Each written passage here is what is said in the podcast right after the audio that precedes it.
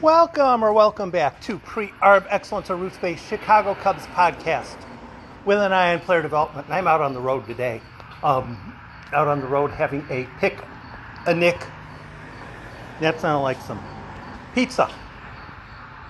Um, today's podcast is a baseball slash language crossover. Baseball slash language crossover and I hope you can stick with me on it. Um, it's a bit of a variation on a theme because I'm talking about two of the games one of the Cubs minor league games and one of the Cubs major league games today in this podcast. I will get the rest of the podcast, I will get the rest of the games in a separate podcast. There'll be some news there too. Um, we start with the language crossover. There so I quite enjoy words when the word has, what would you say, an actionable definition. You know, you, you know when the word fits into the sentence because it all makes sense. And when people hear the word, they know what the word means because the word has a definition. I tend to not use words that I don't know what the defin- definition is or don't, um, or the definition is garbage. Uh, some words don't have a definition. Like common sense is a great example. Oh, well, everybody knows what common sense is. I don't. Describe me in a, you know a couple of sentences, bullet points, five bullet points, what common sense is, because to me, people are just arguing on whatever they want. Today I have two words that will that person's driving way too fast. Um, that will lead into talking about two words that will lead into the two games I'm talking about. One of them is lagniappe. It is a very good French-ish Louisiana term that effectively means getting something that you weren't expecting. The functional definition I use for lagniappe is you are paying for or receiving a specific service. You receive something specific in addition to that service, and it was a complete surprise and unpaid for. So, three things you're receiving a product or a service, you receive an extra item or an extra service, and it was a surprise that wasn't paid for. For instance, once upon a time, my brother went to a pizza establishment with his wife, and when the pizza came out, my brother, who is a bit verbose and will uh, give people credit when they deserve it, my brother commented how much he appreciated how well the pizza was sliced. Because so often you go to a pizza place and you get, it's just not very well sliced. You pick up one piece and another piece comes with it, maybe a third piece comes with it. You get some cheese hanging over, and you, it just it, you, you, it just doesn't entirely work. So he just mentioned that he liked the pizza cutter that the pizza establishment was using. As per usual, my brother was very affable with the um, with the wait staff and at the end, he and his wife had asked for a to go plate because they hadn't quite finished their pizza. So when the waitress brought out the to go bag, kind of dropped it on the table, and there was a little bit of a thump sound. My brother was, What the heck was that? But, you know, okay, whatever. Get home, she had given him one of the pizza establishment's pizza cutters. He expected the service of the pizza. He received the pizza cutter without asking for it and without paying for it. That is lagniappe. It's rather easy to tell if something is lagniappe. It doesn't have to be Cajun, doesn't have to be Louisiana. If you receive something above and beyond that you were not expecting, that's lagniappe. It's not like if you're going out to a, a um, Chinese restaurant and they throw in a couple of fortune cookies, which you were already expecting, that's not lagniappe. because you're expecting there will be um, fortune cookies in there. Boy, I'm completely talking about food today. But as you can see, the word lagniappe has a definition, and based on the definition, you can assess is something that's being discussed lagniappe. Now, let's jump to a term that is still creeping around, and I detest it tanking. Tanking is a baseball term that I completely detest. Why do I hate the term tanking? Because nobody's ever given me an actionable definition as far as what tanking means in baseball. For instance, the Cubs today, the Cubs this week, the Cubs this month, the Cubs since the Minnesota series. Which individual has tanked?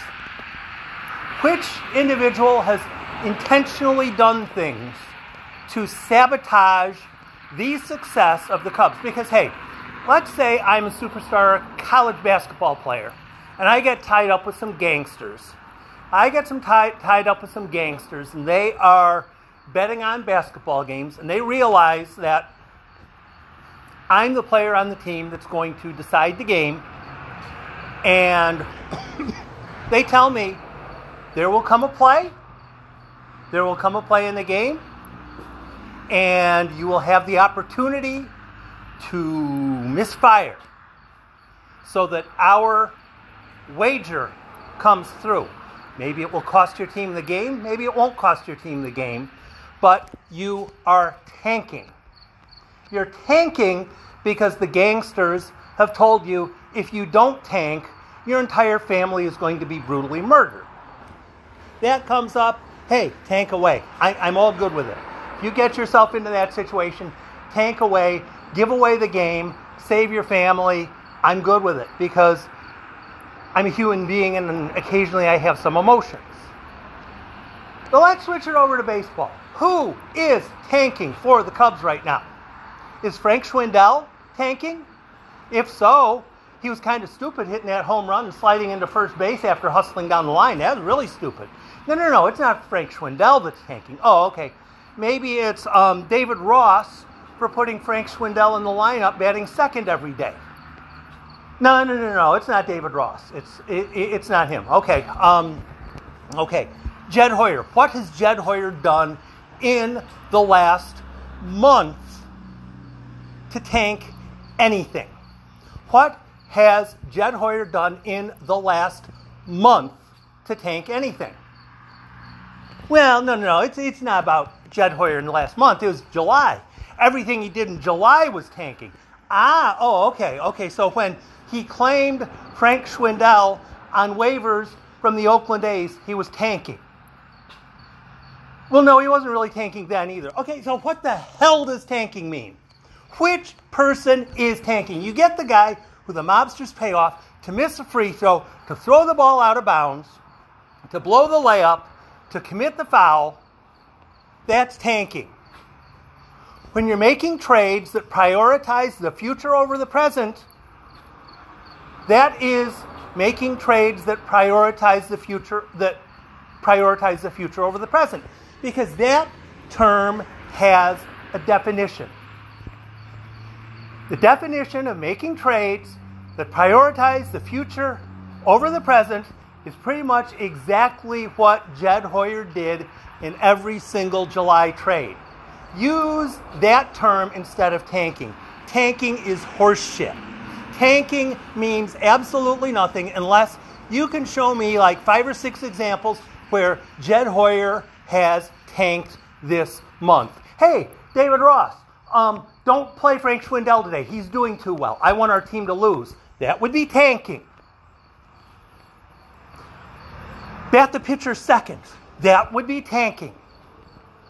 Nobody on the Cubs is tanking. Nobody on the Cubs in July was tanking. When Jed Hoyer decided to designate Ryan Meisinger and Jake Jewell for assignment and instead bring up two players who might be on the team next year, was that tanking? I don't think so. It was a decision to help the future. I don't see how that would qualify as tanking. So I don't like the term tanking in baseball. Unless you can tell me which individual is specifically tanking in baseball, stop using the term. I went there a little bit on Bleed Cubby Blue, and nobody wanted to really respond. Mm, I don't know, maybe because I'm right. If nobody is tanking, nobody is tanking. If someone is tanking, it's obvious in the game. Heck, Joe Jackson, when there was some discussion in the 1918 World Series that there may be something funny going on, a number of players, I think Christy Mathewson was even one, um, the commissioner, was it Landis then? Uh, whoever, whoever was deciding wanted Christy Mathewson to come in to watch the game. Watch the game, take notes. Is there anything at all in this game that looks even moderately hinky? And in his notes, Mathewson, from what I've heard, said, Yeah, Joe Jackson made a couple of plays that looked like he probably should have given a better effort or something along those lines. Tanking is obvious, but tanking also has to have a definition. And if you're saying, well, he kind of made a trade that I didn't like, and he was kind of unpopular, and I really liked Anthony Rizzo, well, who's been better in July and August? Or who's, who's been better in August and September, Anthony Rizzo or Frank Schwindel? You tell me. So, lagniappe has a definition. Lagniappe is when you show up for something and you get something else. Let's say you're going to a uh, well respected nightclub or something like that, kind of a uh, uh, bluesy, jazzy nightclub kind of a thing, you know, um, not, not a. Um, not a bar per se, but more of a, I don't know, what, what would you call it? Dignified, uh, low key, um, piano bar kind of thing. So you go to the piano bar, you, you go to the uh, nightclub, and completely to your surprise, a pianist that you completely respect and adore is there playing piano. Wow, I didn't expect that. I completely didn't expect that. I got everything I was asking for, everything I was asking for, and I got something more. That's lagniappe. I've talked a bit about the Cubs game today. Not a whole lot. You probably saw it. You probably have enough to comment on your own. Um, my game of the night, I looked at the starting times. I looked at the starting times at 5 o'clock Daniel Palencia was starting for Myrtle Beach. At 6 o'clock, DJ Herz was starting for South Bend. Palencia, Herz. Oh my goodness, that's a cognitive break. How do I decide? How do I decide? Well, as it happens, the Myrtle Beach game started first. So I decided I will start with the Pelicans game because the Pelicans game is starting first. If it had been the other way around, I'd have flipped it. But the Pelicans game started first. I started listening to the Pelicans game, and Palencia is one of the two players that came over in the. Oh my goodness. Wow. Um, uh, Greg Deichmann trade. um, yeah, came over from Oakland in the trade that brought over Greg Deichmann for uh, Para and you know who it is. You, you, yeah, you guys are yelling at the computer. Yeah, you get you guys know who I'm talking about. I'll I'll, I'll, I'll remember it in about three or four minutes here, but uh, Palencia in one of his outings had been sitting 99, 100, 101 in his outings since then, his velocity hasn't been that much. His last outing, he was completely wild all over the place. So with Palencia, it's a little bit uh, hit or miss, and I'm trying to figure out. I was walking into tonight trying to figure out who is he, what can I expect from him, uh, what do I know, what is still to be proven. And I guessed right. I guessed right on the game to prioritize. Palencia in the first inning fanned two, but uh, it's a little bit extra on the pitches. Uh, ended up walking somebody, hit up the middle, which doesn't really offend me that much, bother me that much. But um, got out of the inning, no no runs scored. Second inning, uh, they had someone in the booth, so I really couldn't follow the action very well at all. And I'm not quite entirely sure what happened, but he got out of the inning one, two, three, so it was all good there. Third inning was a very good inning for Palencia. Oh, in, in the second inning, he struck out two hitters. So through two innings, a little bit of damage, a little bit of traffic, no runs scored, um, four strikeouts in two innings. Third inning was about seven or eight pitches long, three fly balls to left field. Very good, very solid, very acceptable. No problems there, no worries whatsoever. His fourth inning was where he had some trouble, and I learned something.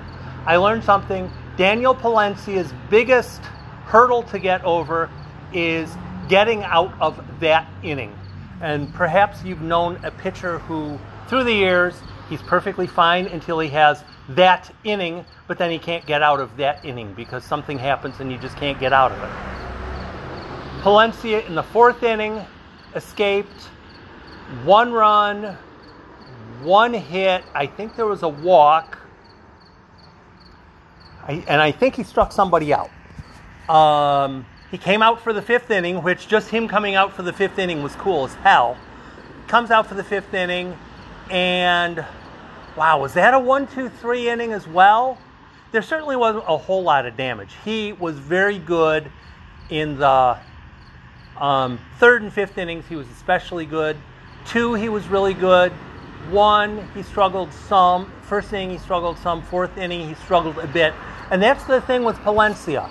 When he gets in trouble, he starts to do the wander around the mound thing and uh, go play with the rosin bag and kick things around and get a little bit frustrated because he's used to getting people out and he's not used to having that inning. So, with Daniel Palencia, when I get around to writing my review on him for the season, um, the thing to prove is getting out of that inning. So I was pretty sure Palencia was done after five. I hadn't heard anything about um, a reliever officially being warmed up, but uh, for the sixth inning, Frankie Scalzo Jr. came in. It's like, oh, okay, cool. Frankie Scalzo Jr. He is a guy who I wanted to hear pitch again. He was a, oh, geez, 17th round draft pick, 15th round draft pick, 13th round draft pick, something like that, out of Grand Canyon University in Phoenix, Arizona. He was a reliever, uh, closer for the, um, oh my goodness, I'm not remembering Grand Canyon. Not too many of you are hollering at your computer there. I should know that. I should remember that. Um, but for Grand Canyon, he was their, their closer. And what the Pelicans are trying to do is have relievers pitch two innings. Two innings, whether it's 30 pitches, two innings, whether it's 19 pitches.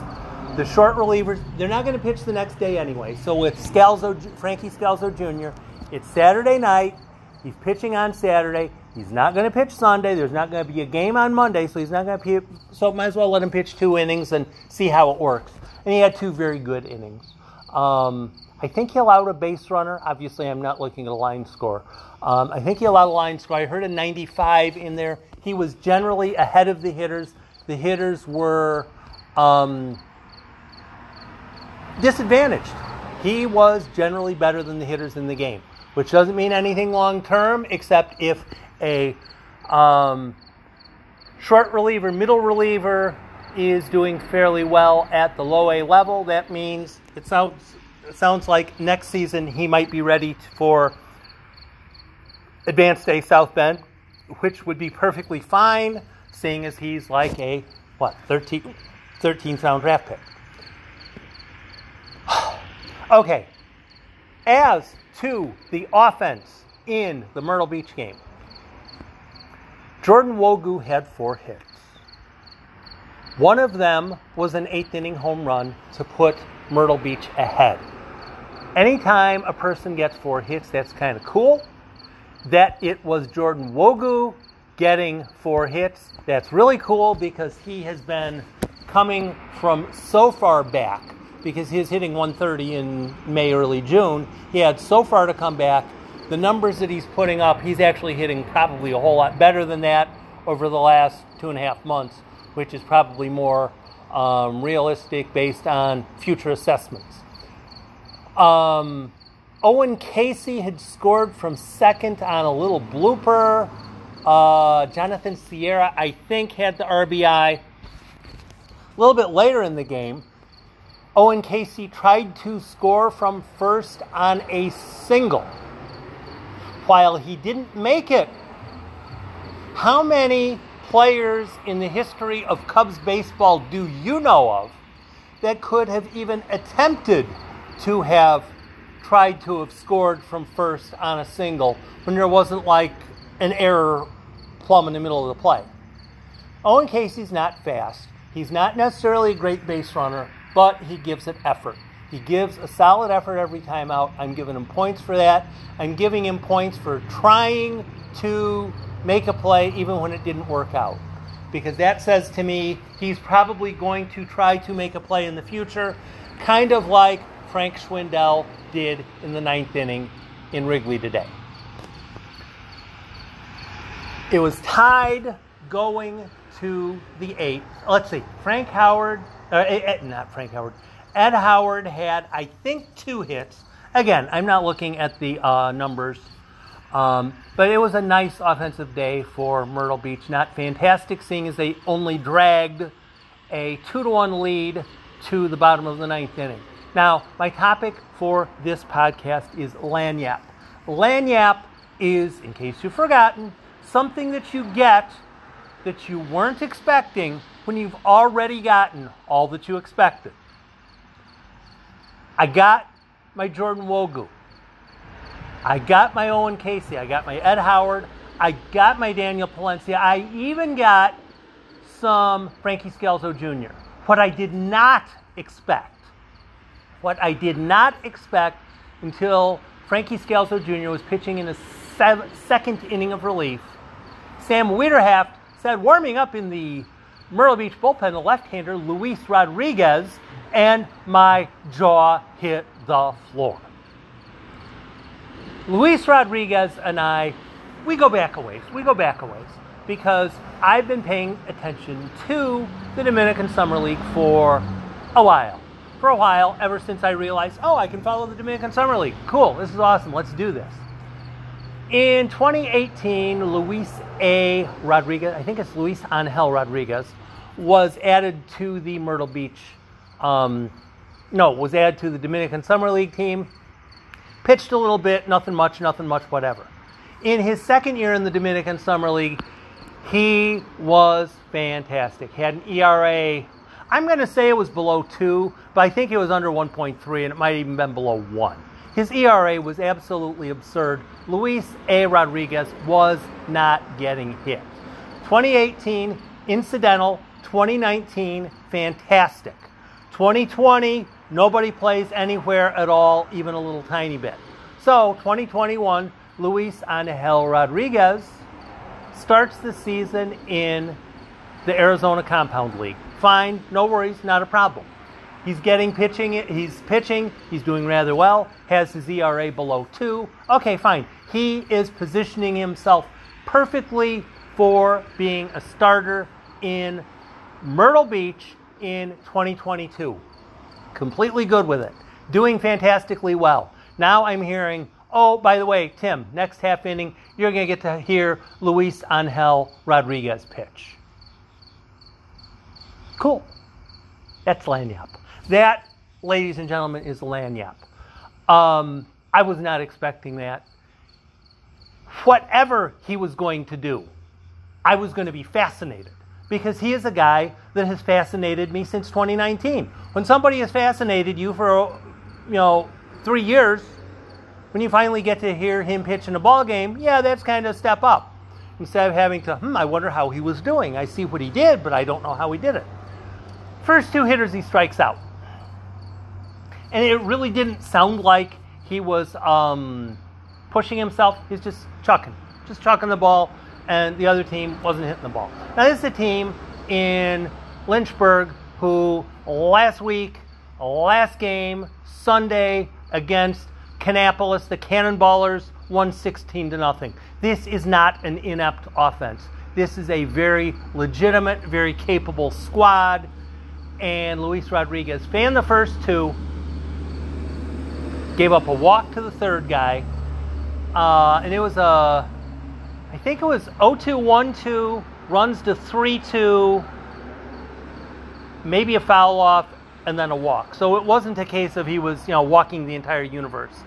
Then the next hitter, I think like second, third pitch, hits a ground ball to first base. Fine, not a problem. Luis A. Rodriguez, his first inning in full season ball. Strikeout, strikeout, walk, grounder. I'm good with that.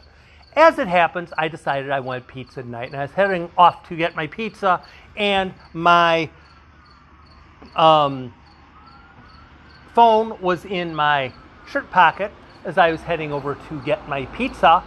As Luis Rodriguez comes out to pitch the ninth inning, and I just put it this way it's completely stress free. It was completely stress free. There wasn't a situation where, oh my goodness, he's down 2 0 and he's going to get in trouble and he's going to have to groove one. No, he, he, no, no worries, no worries. Struck out two hitters. I think it was about a 10 11 pitch inning. No worries, just simply no worries. Myrtle Beach wins 2 to 1. Daniel Palencia pitches five full innings, a career high, fan six, ties a career high, represents that he is totally good to go for 2022. In, in the process of talking about it, Palencia is one of those players who is kind of a um, odd duck in that he wasn't uh, signed right off the get go as far as um, the international signing period. He was signed last year, 2020, when specifically, what day specifically, I'm not entirely quite sure, but he will have the next two seasons at least in the Cubs system before he is Rule 5 draft eligible. So now it's 2021. After 2022, after 2023, he may be Rule 5 draft eligible in 2022, or it may be 2023. And Daniel Palencia is already kicking butt in Myrtle Beach. I'm completely good with that. Frankie Scalzo Jr., reliever, this year's draft. Let's see, 2021 draft. He won't be Rule 5 eligible until 2021, 2022, 2023, December of 2023. Uh, wait, no, no, 2021. So he won't be eligible for the Rule 5 draft until 2022, 2023, 2024 um, Palencia 2023 or possibly 2024. Frankie Scalzo Jr. 2024. Luis A. Rodriguez is actually um, eligible for the Rule 5 draft this season. I don't see anybody picking him. Um, I don't see it. It could happen. It would be a ballsy pick, that's for sure. But uh, the the games today absolute lagniappe. The Myrtle Beach game today was absolute lagniappe. I got so much more than I was bargaining for. Four hits out of Jordan Nwogu, including a home run that he slaughtered. Um, Frankie Scalzo Jr. doing things. Luis A. Rodriguez doing things. Daniel Palencia doing things. There are other games to talk about. But about the Cubs game and the Myrtle Beach game, I've already talked a half an hour. So I probably better shut up. I hope you enjoy the rest of your weekend. And there should be a full slate of entertaining games tomorrow, including Jordan Wicks making his professional debut for South Bend. Yeah, Sunday's going to be fun too. Have a great weekend.